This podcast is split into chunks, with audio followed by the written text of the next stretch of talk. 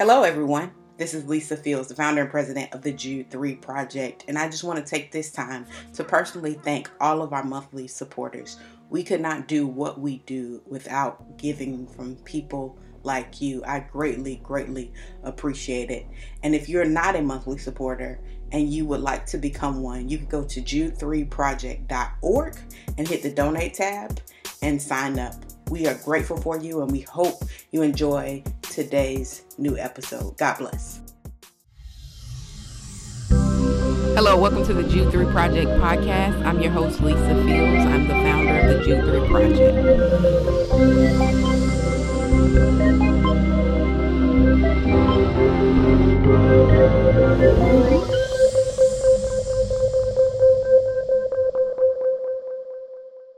Well, thank you for watching another episode of the Jude 3 Project podcast. As always, I'm your host, Lisa Fields, the founder of the Jude 3 Project. And today I'm joined by a very special guest, a friend of mine and the Jude 3 Project, Mr. Justin Giboney. Welcome, Justin.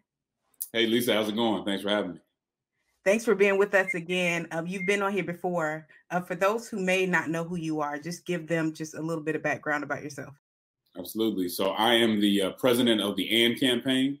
I'm an attorney by trade and also I've been doing. Um, in, I'm in Atlanta. I've been doing uh, political strategy, campaign management, and stuff like that for over a decade. Um, so really involved. You know, my I think my calling is just the intersection between faith and politics is my focus. That's awesome, and um, we're on here today to talk about the CHC uh, Challenge, Church Helping Churches Challenge.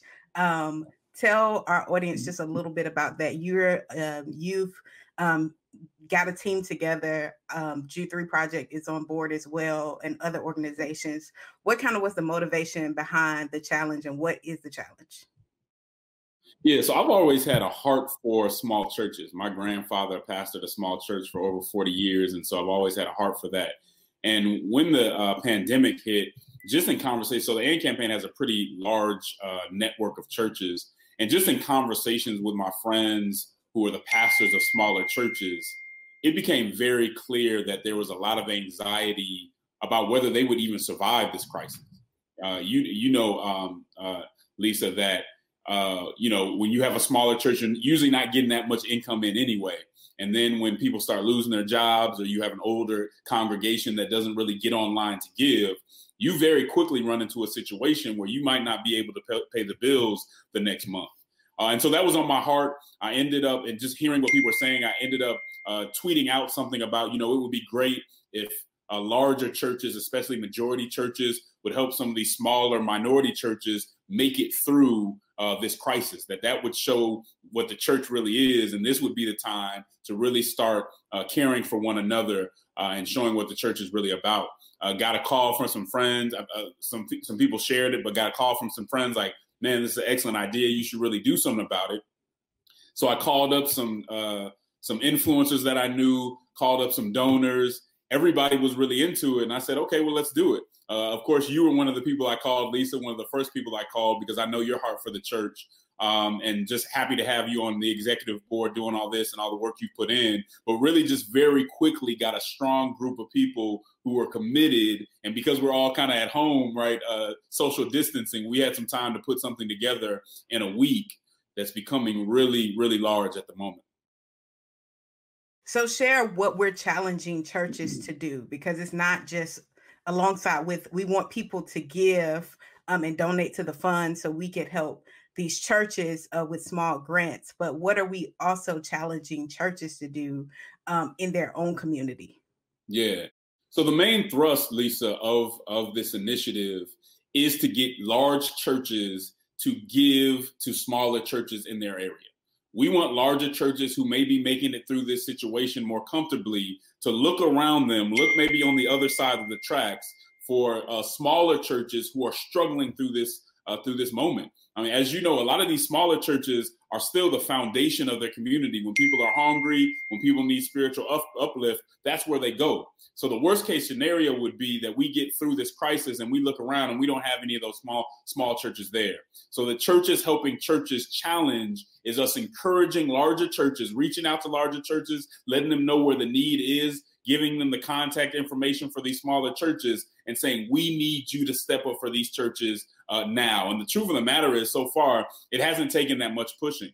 But uh, the other thing is that we want to make sure that we were doing our part, Lisa. That uh, the AND campaign and some of our partners, like uh, you know, uh, like um, like the Jude Three Project, were coming and saying, you know what, let's set up our own fund. Let's see what we can raise. So we created the uh, COVID 19 Church Relief Fund. And what we're trying to do is raise $500,000, and we're almost getting closer to about 200,000, maybe uh, halfway there by the end of the week.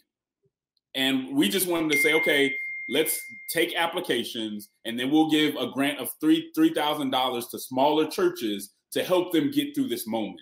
Uh, and in the conversations that I've had, we've already, I think we already have 200 over 250 applications, and we're as of probably tomorrow, we'll be giving our first grants out uh, through the National Christian Foundation.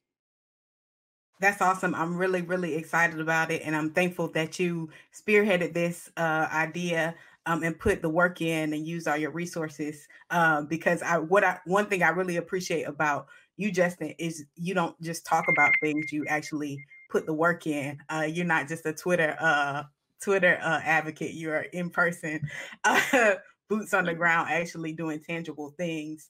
Um, what for the church uh, churches that are listening that are led by small that are small churches? Um, what does the application process look like for them? Yeah, so you would go to our website, which is churchrelief.org, churchrelief.org, and you would simply apply.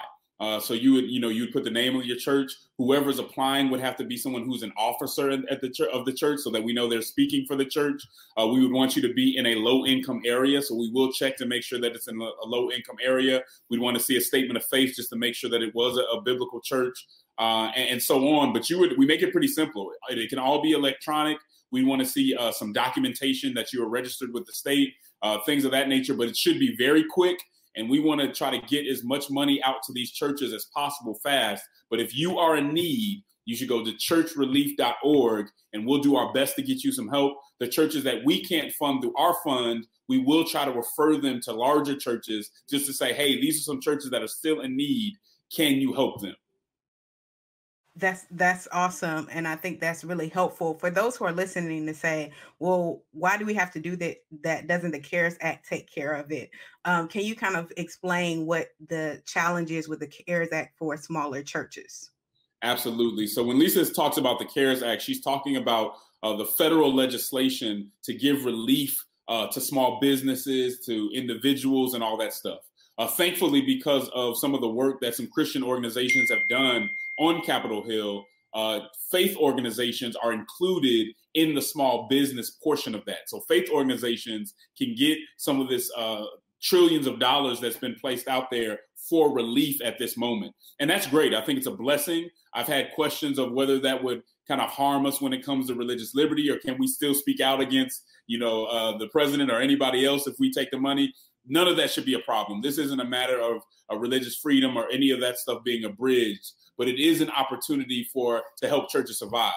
The issue with the CARES Act is that we're not exactly sure how long it could take. We've had conversations with uh, some of the people who actually were uh, um, lobbying for this legislation to make sure that churches were a part of it, with attorneys out in D.C. who've uh, you know been close to this conversation, and many of them still aren't exactly sure how long it's going to take. Something it could take up to 60 days, and then you and then Lisa for small churches just applying in general could be very hard. You know, they may not have the resources to even apply.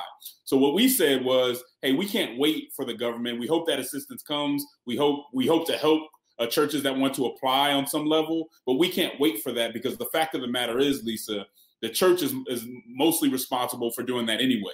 Uh, we are the ones that should be the first ones on the scene to help our brothers and sisters who are small at-risk churches again that will not survive this if we don't reach out and, and lend them a helping hand.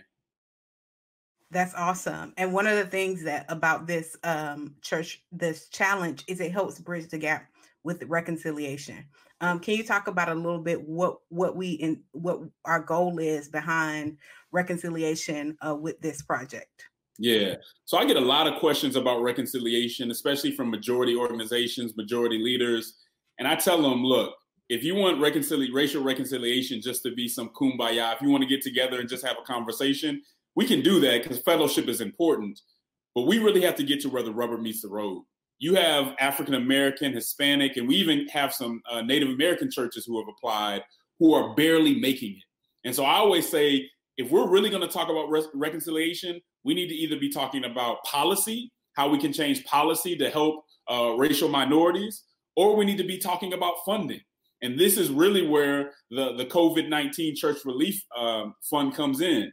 When you can provide funding, when you can be self sacrificial and give uh, and give more than just words, give of yourself, uh, come out of your comfort zone, then we can have a real conversation about and move forward on the ra- racial reconciliation conversation. But we can't do it if we're going to ignore all the history, ignore uh, the disparity when it comes to uh, finances uh, among races. We're not going to ignore those things. And I am just encouraged, even though we have a long way to go in a lot of different areas, I'm encouraged by how a lot of majority organizations, uh, majority churches, churches have stepped up and said, we want to help because we see the importance of this. Does that get us all the way where we need to be? No, it doesn't. But I, I do think that it's a step in the right direction. And it's and you know the AND campaign, and I know Jude Three Project is saying we want to give people the opportunities to reconcile. We want to give people opportunities to do the right thing, and for uh, the church, uh, which is divided, and we know that from the Bible that it shouldn't be divided. We want to give people opportunities to start coming together and kind of mend uh, some of the division in the church. And I think this is a good start.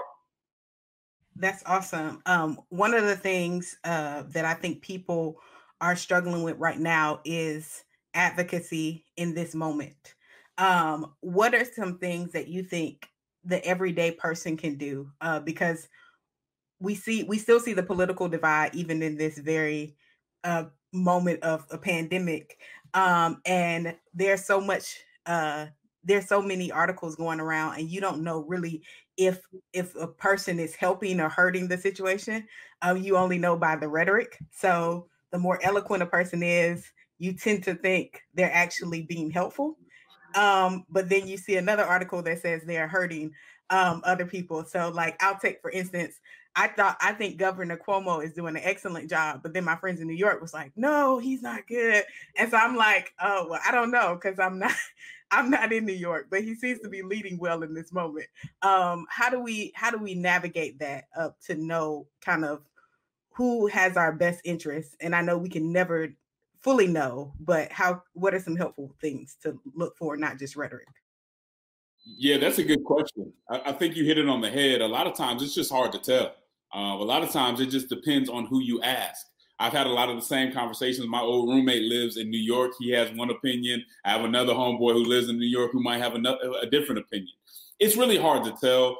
You know, the one thing that I would tell people is to try always try to find, you know, writers and folks like that that you trust. That doesn't mean that you don't apply any kind of uh, critical thinking to what they say, but you know you can kind of follow them and if they're intellectually honest it may help you discover what's going on. But right now i don't even think what's important is any type of partisan or i like this guy i don't like that guy. I think what's important is trying to find a way to help uh, because there's been mistakes made all around and i think when this is over we can go uh, mistake by mistake. And if we want to find blame, we can do that. But right now, I think what Christians need to do is find a way to help somebody next to them, right? Uh, and it could be as simple as calling your friends. And um, you know, if you have a friend that doesn't have a lot of people around them, or you you know that you haven't talked to in a while, just calling and checking on people. Uh, but but again, and this is a little bit of I guess uh, a pr- promotion for for what we're doing. I think the churches helping churches initiative is a huge opportunity. I mean, you can give a lot or you can give a little, but 100% of these proceeds are going to churches. 100% of it is going to be going to churches. So even if you give two two dollars, five dollars, it's going to be used to go to a church that's needed. And like I said before, these are the churches that are helping their communities and that these communities need. So I would try, you know, I'm a political guy. I talk about politics and policy all the time.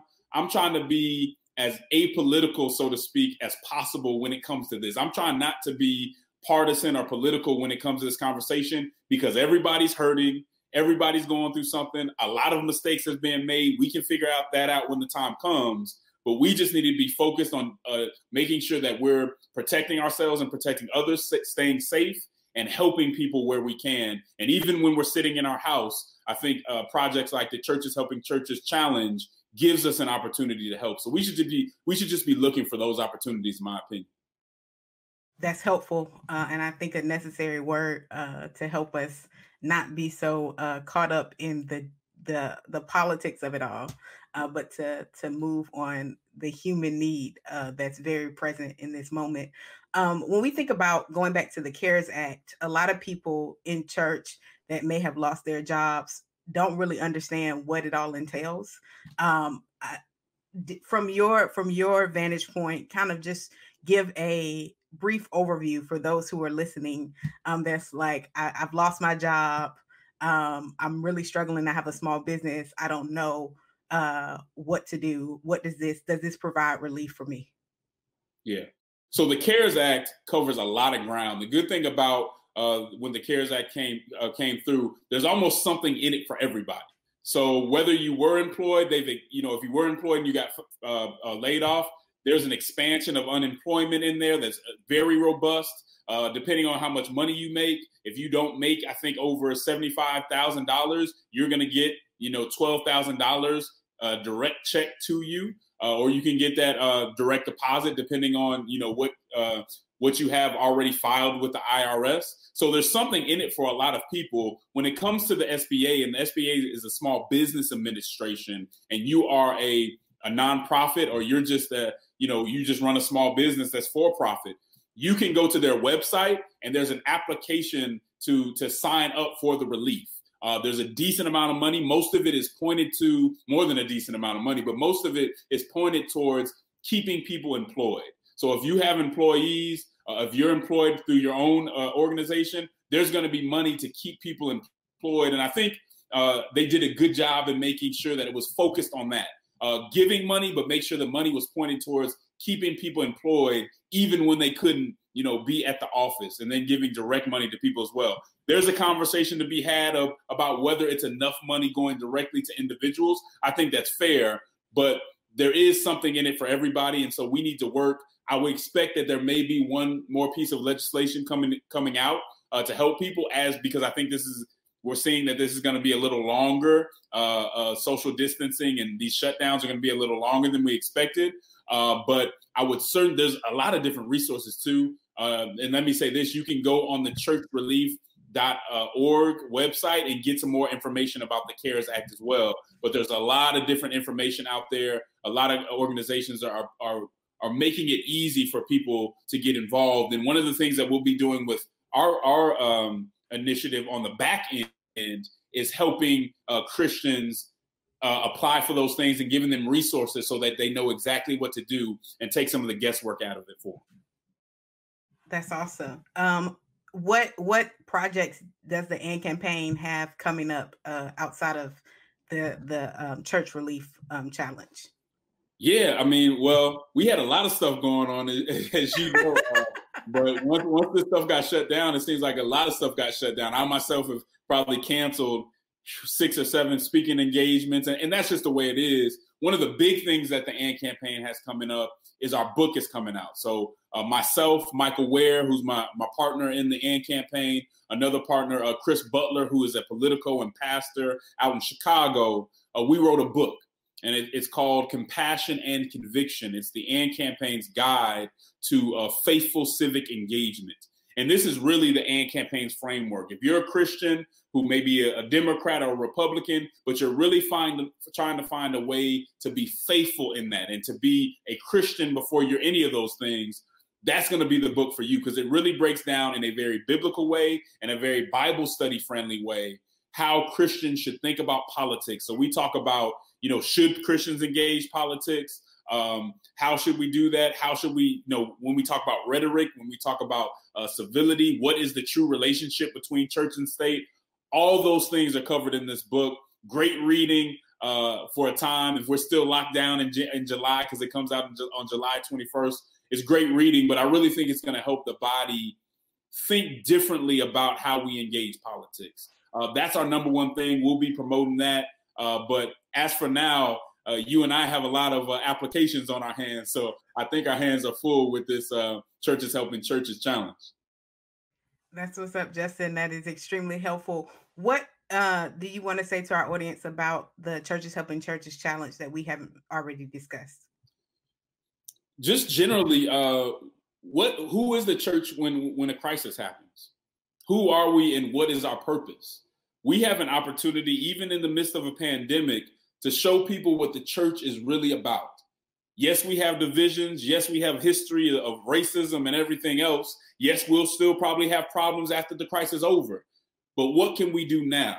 And I think we all have to have the grace to give others an opportunity to do the right thing, to bring about awareness about what's going on in our communities, and to say, hey, it's time to have to, to for others to have a helping hand and for us to help uh, in some way too. So one of the things that we're trying to do with the Churches Helping Churches Challenge is create relationships, right? The beauty of, of, of our fund is that it's no strings attached. So anybody who gives to our fund, you can't go to that church and say, hey, I want you to do this, this, this, and this to get it. No, this is no strings attached. We're not telling you what to do with it. We're transparent and we want to make sure that it's actually a church and all that stuff, but we're handing it over. But we want to make sure that these are relationships so that when we say, okay, there's three churches in Chicago that need some help, and we go to a larger church and, and let them know where those churches are, we want them to build relationships because the truth is, uh, Lisa, that small church probably has some things that it can teach that larger church, especially when it comes to race, when it comes to to to working through and working through uh, situations where you don't have a lot of resources, being resourceful and dealing with people in different situations that that larger church may not have to deal with. We want to build those relationships. So we don't think we're going to come out of this and everything be perfect. But I know that you believe this too. We got to try to bring about some conciliation, to bring about some unity. And I just thought this was an opportunity to say, you say you care, you're telling me you care.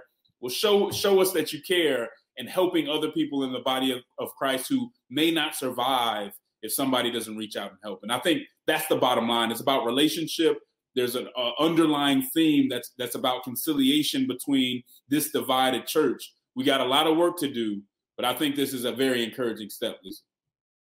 That's that's important, and I think it helpful. Um, I love that the best practices are on the website, and one of the things that I just remembered was um, be open to new ideas.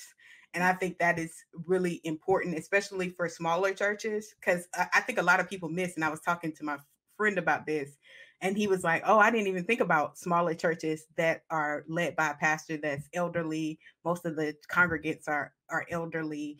They don't have online giving set up or if they do nobody uses it.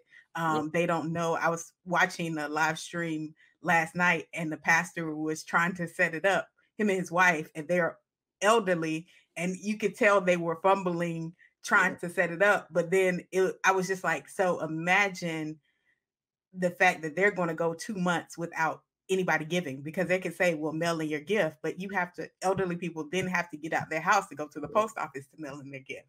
Um, and so when a majority culture church is thinking about, oh, well, they just text to give, it's like, no, they don't even have that set up. Uh, nobody feels comfortable using it. And if the church is older, they don't have any young members to help them in this time. So they just die out. Um, so one of the things I think is important is helping those churches um, innovate going forward, um, which is something I know that is on your heart as well as mine. Um, how should we be thinking about younger younger people? Uh, should be thinking about helping our our elders innovate in this time. That's a good question, um, and I think one one thing you have to do is actually understand their needs, right? If you go to, if you're a person who you know, you know, you may go to one church, but you know of a church who may be struggling, reach out, give them a call. There may be things that you can teach them over the phone. We know that we can't necessarily be in the same room with everybody, but there may be ways that you can give them instruction that even when it's something like starting a Facebook page, something like that, you may be able to walk them through that we take for granted how much we know and how easy it may be for us to kind of maneuver through all uh, the uh, the technology and all that. Everybody doesn't know that, so I would just sit down, maybe even go through my phone and just think of people who may be going to a church who is strugg- that is struggling right now. Number one, you can get them to apply to the uh, Churches Helping Churches Challenge. That's one thing you could do. or you can really sit down and think through with them ways that you can be helpful. Technology is, is seems so easy to be used, but if you don't have that knowledge base, uh, if you if no one's ever shown it to you, then you just don't know. So use that to be helpful, and I think it would help everybody just to take 30 minutes to an hour just to think about who you can help. Go through your phone, think about who you can help, and you never know. You may run into to somebody and end up saving their church from being shut down because you took the time to care and to really think about who could be helped. Yeah, that's that's vital. And I think everybody knows someone. It's probably the church you grew up in, your grandmother's church. Um, you know, you may go to the fancy church uh with the lights and all the tech now, but you know the church you grew up in is probably not going to make it through this without your help. So this is an opportunity for you to to be a, a resource to invest in the people who invested in you when you were when you were coming up. Um, don't forget and don't uh, don't think oh it's better in this side. We have the church, we got all the stuff, and just leave those people behind because you wouldn't be where you were you are without those those people. So remember them in this time. Um, Justin, uh, how can people get in contact with you on social media? Yeah, so my, my social media handle is Justin E. Giboney, G I B O N E Y, Justin E. Giboney. That's for uh, Twitter and uh, Instagram. So you can you can holler at me there, or you can get in touch with the AND campaign with, the handle uh, at AND campaign at AND campaign, or just go to our website andcampaign.org. Thank you so much, Justin. It's been a pleasure having you on the podcast. Make sure you check out the AND campaign and make sure you get their new book when it comes out in July. Um, I believe that's when you said July, right? July 21st, that's right. Yeah, July 21st. Make sure you get that. Um, remember, here at the Jude 3 Project, we're helping you to know what you believe and why you believe it. And before we go, make sure you check out our new curriculum, Through Eyes of Color, a contextualized guide to helping you know what you believe and why. And you can also become a monthly partner um, at jude3project.org. Until next time, grace and peace. God bless. Thank you so much for listening to another episode of the Jude 3 Project podcast. I hope you enjoyed this episode. You can tune into all our past episodes at www.jude3project.com. You can subscribe on iTunes, Stitcher, Google Play. Remember not only to subscribe, but also rate us. That helps us to gauge how we're doing and how you're enjoying the show, and it gives other listeners some ideas about the show as well. So, thank you so much for tuning in. Also, remember we have our Bible engagement app in partnership with Back to the Bible to help you get better engaged in the Bible every single day. You take a survey, it assesses your strengths and weaknesses and sends you Bible verses based on those. So it's a great app. You can download the app by searching in your App Store or Google Play, searching Jude 3 Project, and it'll be right there for you. So thank you again. Remember, if you would like to become a monthly partner or a one-time giver, you can do so on our website or by mail. Just go to jude3project.com, hit that donate tab, and you'll see the option to mail in a gift or give online. We appreciate you, and I'm so, so thankful for you. God bless, and remember, here at the Jude 3 Project, we're helping you to know what you believe and why you believe it.